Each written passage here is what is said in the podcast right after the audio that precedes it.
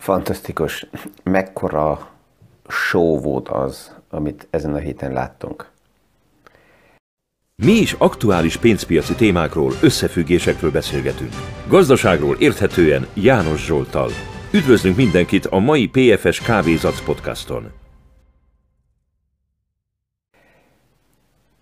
Csak nézzünk bele, a hét elején, az évnek az első napjai ünnepelte az úgynevezett Santa Claus Rally-t a tőzsde, a tőkepiac, azért, hogy a hét közepétől, így szerdától forduljon teljesen a szőnyeg alatt a hangulat, és főleg a technológia szektor nagyon erősen eh, visszakorrigáljon.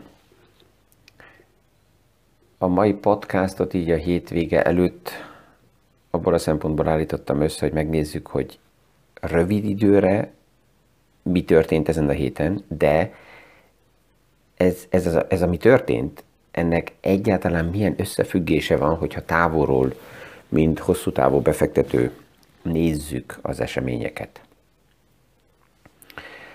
Még egyszer röviden, ami, ami ezen a héten, ezekben a napokban történt. A Fednek a gyűl, az utolsó gyűléséről a nyilvánosságra hozott a protokoll adta meg az indokot, amire már valahogy a tőkepiac várt, a tőzsde várt, hogy főleg a technológiai szektorba azokat a cégeket, amelyek nem egészségesek, tehát olyan cégek, amelyek veszteségesek, amelyeknek az árfolyamaiba túl sok remény volt beárazva, beépítve, ezeket eladja.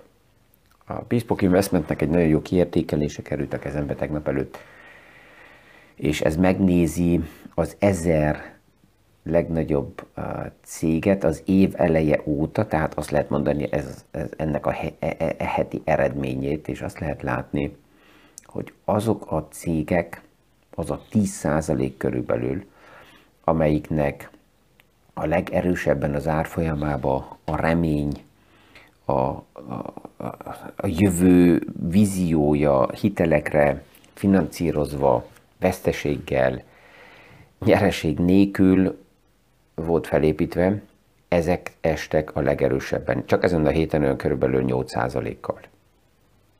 Um, ilyen erős um, eltérés az eredményekbe, ez a delta, az év eleje óta, tehát ezen a héten a legerősebben emelkedő és a legerősebben csökkenő cégek között ilyen elős eltérés nem volt 2001 óta.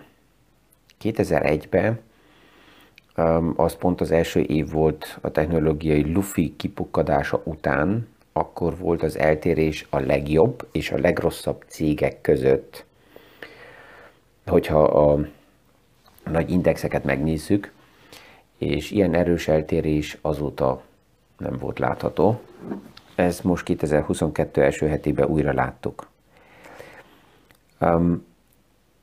Az amerikai munkapiac azt jelzi, hogy nagyon erős ma, napközben meg fognak jelenni dél, délután az aktuális számok a munkapiacról, és a piac itt megint elvár 440 ezer új munkahelyet decemberből, annak ellenére, hogy már ott látható volt, hogy az Omicron verziója megérkezik Amerikába is. ADP, egy um, könyvelő cég, egy uh, a legnagyobb könyvelő cég Amerikának, ezen a héten azt jelezte, hogy ő körülbelül 800 ezer munkahelyet látna decemberből. CNBC tegnap azt jelezte, hogy akár egy millió is lehetne. Én személyesen remélem, hogy az elvárástól nem, nem télünk túl erősen el, mert hogyha jóval több, mint az elvárt 400 ezer lenne, az akkor megint a központi bankoknál kiválthat egy túl erős reakciót.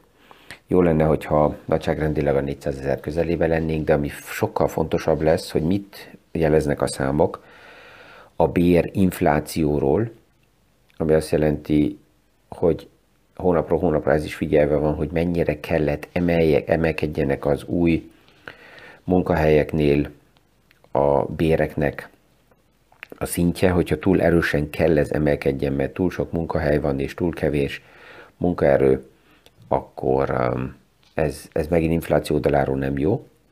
És hogy az, a munkanélküliek aránya mennyire csökkent le, hogyha ez le tud csökkenni ilyen 4% körülbelül 4%-os szintre, az jó, mert ez szinte egy pár amerikai központi bank igazgató véleménye szerint már a teljes foglalkoztatási szintet jelenti, és ez azért lényeges, mert az amerikai Fed ezt kijelentette, hogy ő nem csak arra figyel, hogy a gazdaság milyen állapotban van, hanem neki az is fontos az infláció mellett, hogy a foglalkoztatási szint hol mozog.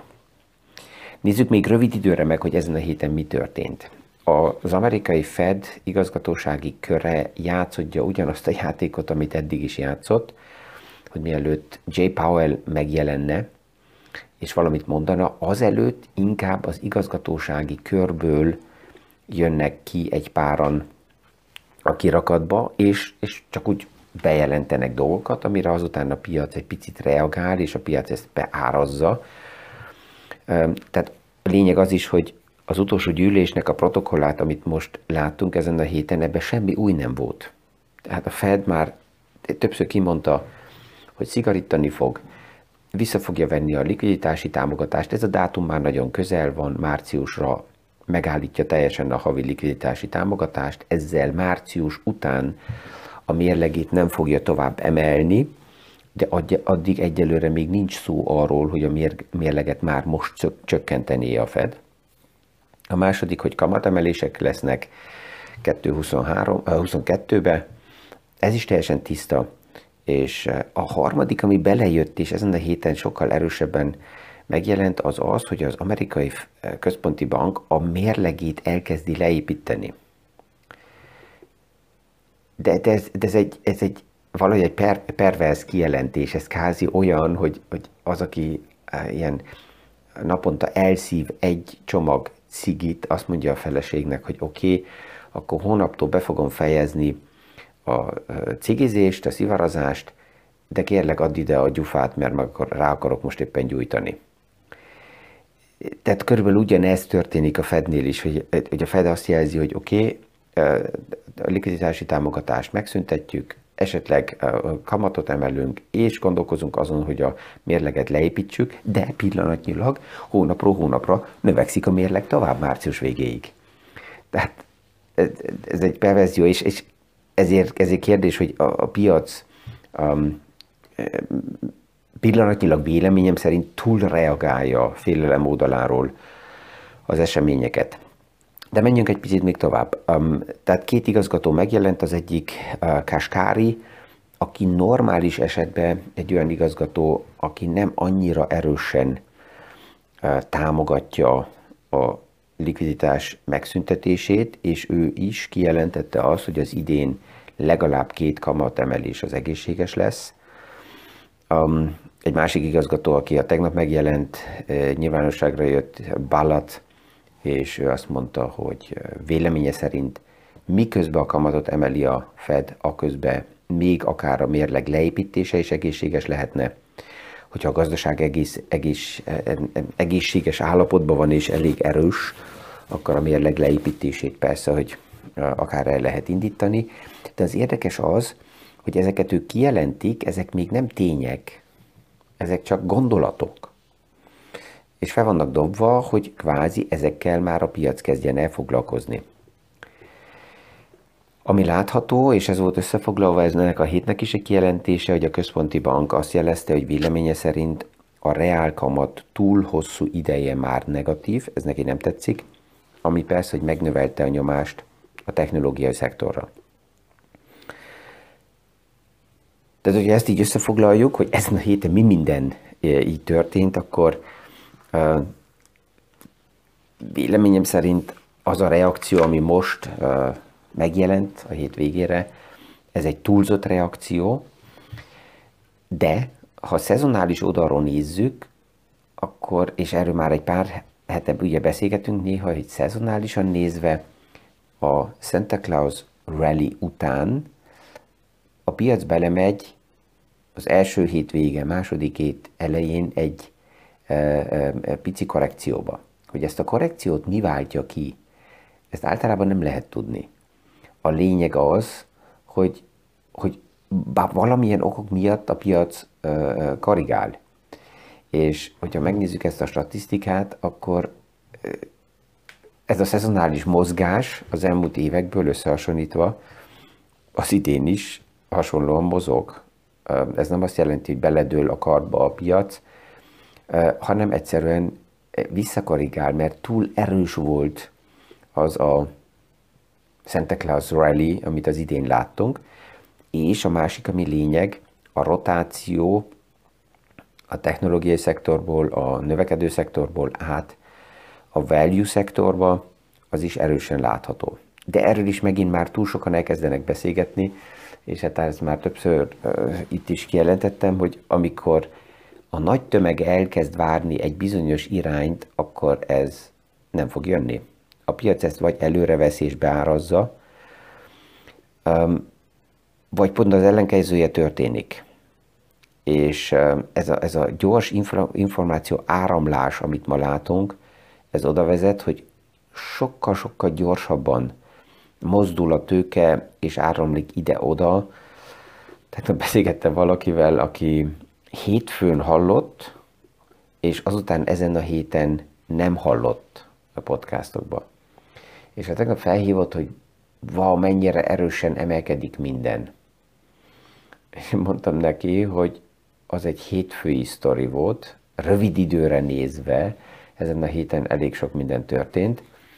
Um, közép-hosszú távra nézve, um, ezeket a rövid sztorikat persze, hogy elengedheti részbe a fülei mellett, ha érdekli, akkor le tudunk ülni, és tudunk erről nyugodtan beszélgetni, hogy ennek milyen kihatása van közép-hosszú távra. De egy, ez a hét, ez tényleg, ez minden tartalmazott, szinte azt lehet mondani.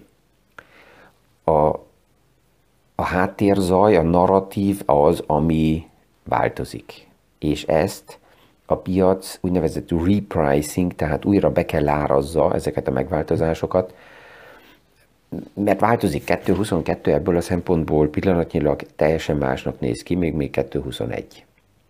Az nagyon-nagyon lényeges változás, amit a központi bankok legalábbis az élén a Fed bejelentettek, hogy az Európai Központi Bank ezt mikor fogja elkezdeni, az egy másik sztori, az utolsó kijelentése Christine Lagarde-nak, hogy tisztán az volt, hogy 2022-ben nem történik Európában változás, a kamatszinten és a mérleggen nem is gondolkoznak, a likviditás támogatás itt is megváltozik az idén, de nem olyan radikális dimenzióban, mint a Fednél. A Fed ugye áprilistől nullánál lesz, mi Európában maradunk még a havi 40 milliárd eurónál, aztán lesz belőle 20 milliárd euró, de ez még egyelőre megmarad.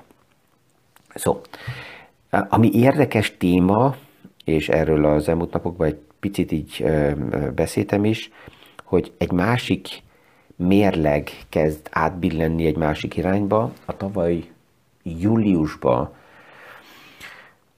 volt egy olyan gondolat, hogy ha a kínai szektor problémába kerül, és főleg a kínai tech szektor, akkor ez alapjában pozitív háttér szeret tud adni az amerikai tech szektornak, mert az a pénz, amelyik technológiai investícióba szeretne menni, hát az keresi a lehetőségeket, és hogyha Kínában problémák vannak, akkor mert megy ez erősebben az amerikai technológiai szektorba.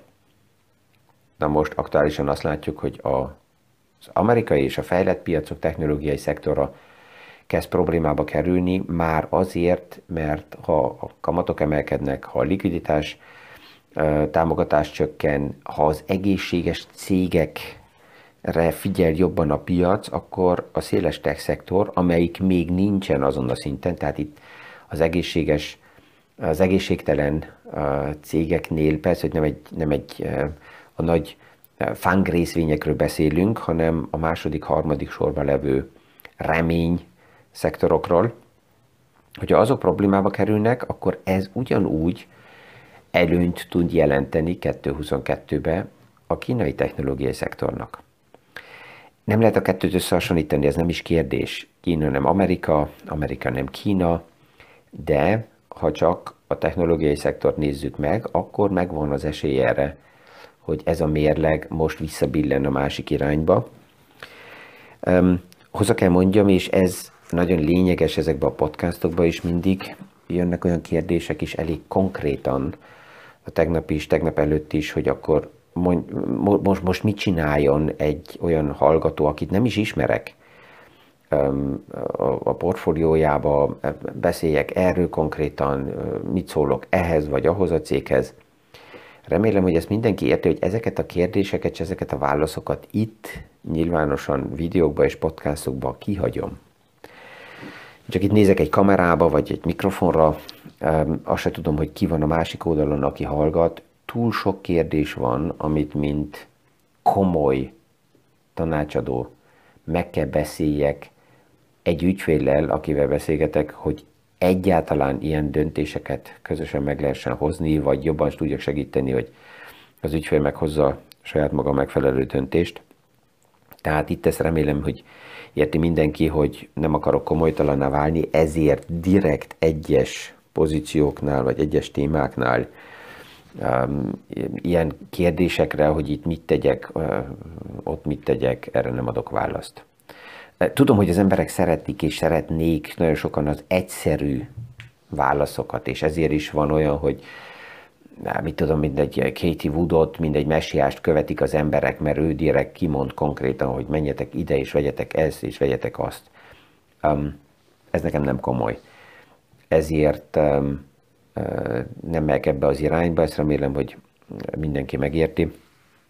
Um, ha konkrét kérdés van, és a portfóliókat érdemes, hogy megbeszéljük, akkor ezt szívesen személyesen, vagy online konferencián, vagy a kollégákkal le lehet ülni, és ezt meg tudjuk beszélni, de így általánosan nem.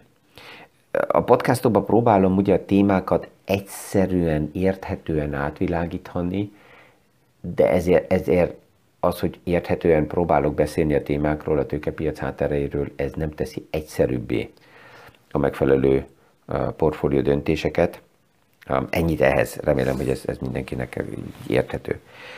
Ez a hét azt is mutatta, hogy a tőkepiac az hmm, néha túlreagál, felfele is. Az érdekes az, hogy amikor túl, fel, túl erősen felfele mennek az árfolyamok, akkor um, nagyon sokan nem teszik fel kritikusan a kérdést, hogy oké, akkor ez most mit jelent ez a túlzásba vitel felfele, ez nem egészséges. Um, ugyanakkor néha túlzásba viszi a reakciót a piac lefele is, egy ilyesmit látunk aktuálisan bizonyos szektorokban, és általában a, a döntő csak az, hogy a tőkepiac az nem büntet meg senkit, e, nem is ajándékoz meg senkit, nem is dicsér meg senkit, mikor hallom néha, hogy a portfóliómban van egy részvény, amelyiken mérgelődök, vagy van egy alap, amelyik már mérgesít engem, mindig azt kell mondjam, hogy sorry, ez egy kicsit félreérted, ez a befektetési alap, vagy ez az eszköz, vagy ez az ETF, ez téged nem mérgesít, mert nem is ismer. Annak, annak a szektornak teljesen mindegy, hogy te, mint befektető, ott vagy-e, vagy nem vagy ott. A tőkepiac magába az lehetőségeket keres, és ezeket amennyiben lehet használja ki. Tehát ezt látjuk, hogy a Covid annak ellenére, hogy gazdaságilag ez ez egy durva és katasztrofális szituáció volt az egész világnak, a tőkepiac, mint bullish partit, ezt használta, kihasználta, mert megvolt az a likviditási háttértámogatás, amiből lehetett nagyon, er, nagyon erősen ünnepelni az egészet. Az, hogy most megyünk tovább, és a jövő hét azért is érdekes lesz, mert itt ugye több elemzésből, amit az elmúlt hetekben megbeszéltünk, látni fogjuk azt, hogy valamikor a hét közepe fele a lényeges piacokba az Omikron um, csúcs értékeket um, fogjuk elérni. És ezt honnan lehet tudni? Hát ezt sejteni lehet azokból az elemzésekből, amelyikek az elmúlt uh, hónapokban és években az Omikron, nem is az Omikron, hanem a Covid idő alatt azt mutatták fel, hogy a tőkepiac, a tőzsde előre vette, előre áraszta már be körülbelül egy ilyen két héttel a csúcspontokat, és azért még mielőtt azokat elérte volna a, a statisztika, azelőtt a tőkepiac már reagált erre, és ez a jövő héten ebből a szempontból érdekes lesz ezt figyelni, hogy ez így alakul-e, és hogyha ez így megy tovább, hogy a pandémiából lassan-lassan megyünk át kvázi normalizáció irányába, akkor ez már nem annyira bulis a piacokba, ami nem azt jelenti, hogy most belemegyünk egy crashbe, vagy megáll, nem, ez azt jelenti, hogy ebből a szempontból a növekedés nem tud olyan erős lenni, de megvan rengeteg más szempont, ami erősödni tud, ami a növekedést megint alá tudja támasztani. Mert az, hogy a piac megy felfele és növekszik, ez nem csak egy indokon múlik, hanem ez nagyon erősen összetett, komplex magyarázata általában a piac fejlődésének. És a végére azok még, akik azt mondják, jó, de ilyen erős növekedés után nem lehet még egy ilyen erős év, azokat csak arra kell emlékeztessem, hogyha most megnézzük, akkor igaz, hogy 2019-ben, 2020-ba és 2021-ben, hogyha a Standard Poor's indexeket vesszük, akkor olyan körülbelül 25-30%-nál voltunk, és aki azt mondja, hogy de ez így nem tud tovább menni, akkor visszamehetünk 1995-be, ott volt egy 33%-os éves eredmény 96-ba, egy 20%-os 97-ben, megint egy 30%-os 98-ba, egy szűk 30%-os 99-be, egy 20%-os. Tehát csak azért, mert meg volt egy vagy két jó év egymás után, ez nem a logikája annak, hogy meg kell álljon a piac, és egy bika piac általában nem a korába szokott belehalni. Ezzel ezt a hetet ma lezárom. Kellemes hétvéget kívánok mindenkinek. Tovább is főleg kívánom, hogy mindenki egészséges maradjon, mert akkor jó hangulatba tudjuk hang- hallani egymást újra a jövő héten. A következő PFS Kávézatsz podcast alkalmából. Mi is aktuális pénzpiaci témákról, összefüggésekről beszélgetünk. Gazdaságról érthetően János Zsoltal. Üdvözlünk mindenkit a mai PFS Kávézac podcaston!